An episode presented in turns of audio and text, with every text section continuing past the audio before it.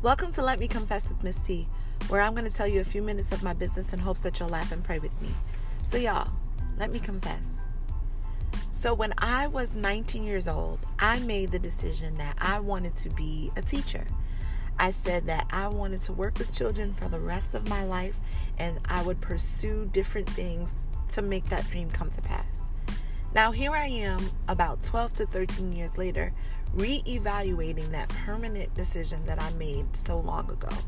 Yes, I did set goals and achieve those goals to manifest that dream, but now at this point, my permanent decision is now temporary. I think the same goes for when I reflect on whenever I started my locks at twenty-one. I started my, my dreadlocks, if you will, and I said, I will never have any other kind of hair. I threw out all of my other hair products and committed at that point to that particular hairstyle. And it was beautiful until six years later, I cut my hair. And so as I think about these personal narratives and I think about the way that life has changed so much in a short amount of time, I've really grown to accept and appreciate that a lot of life and trusting God isn't about the commitments that we make. It's in our faith that we always can go back to the drawing board.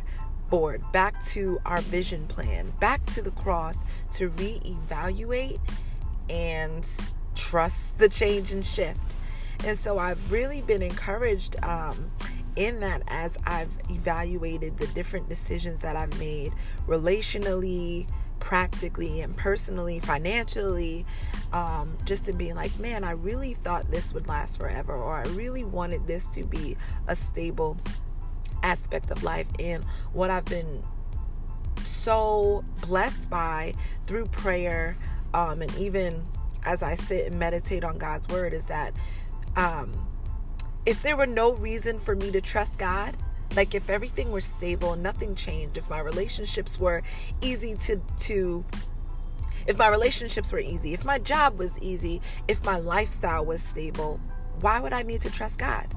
I would be leaning on the comfort of the fact that I'm a good person and I do nice things or I make good decisions. And I'm learning more and more, especially as I'm challenged in tough conversations or when I'm challenged with my reflection in the mirror, um, that, you know what, I need God in the spaces of, of transition. Um, I need God in the spaces of reevaluation. And so I just want to encourage you guys that if you're feeling a shift in life, be it your relationships, friendships, work, mindset, that's an awesome place to lean in and really, really grab hold of faith. Um, and, and it's really not getting caught up on the fact that things are changing, but taking that shift Um, and, and working through it with integrity, with love, with patience and kindness for yourself and others.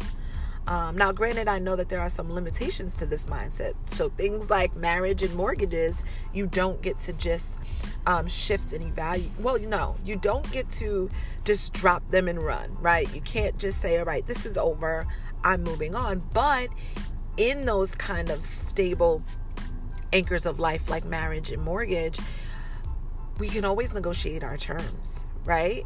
Same thing with friendships, if you will. Same things with our parental relationships. You don't throw people away because they no longer serve where you are. You really negotiate the terms and you trust God to reveal what things need to look like. So maybe in a mortgage, you started off with an interest rate of five point three, we'll say, or six something.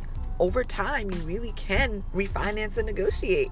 Same thing with relationships and marriage. Maybe you started off where the dynamic was one where um, you did most of X Y Z and now you are needing your spouse to do another thing of X Y Z. Same thing with friendships.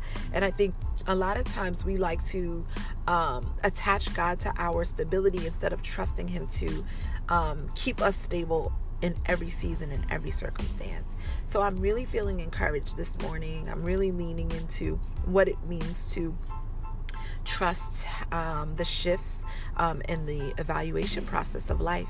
And I just hope that you're encouraged to do the same. Until next time, guys, don't stress, confess, choose joy. Bye.